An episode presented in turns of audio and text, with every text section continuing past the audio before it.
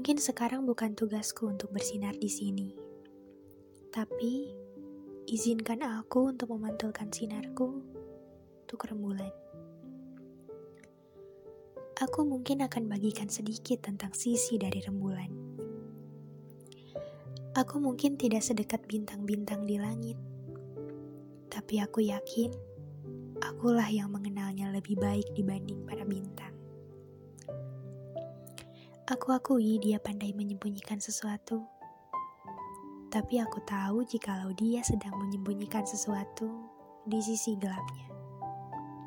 Baiklah aku bisa menyebutnya si Tuan Misterius.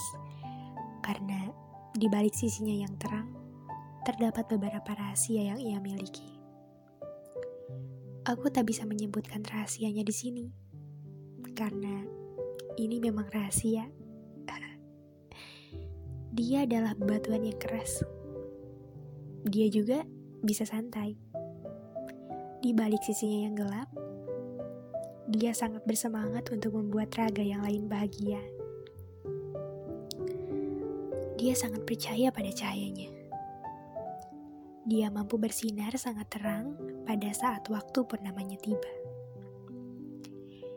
Dia mampu menjalankan tugasnya dengan baik. Sebisa mungkin, ia akan tetap bersinar di malam yang gelap.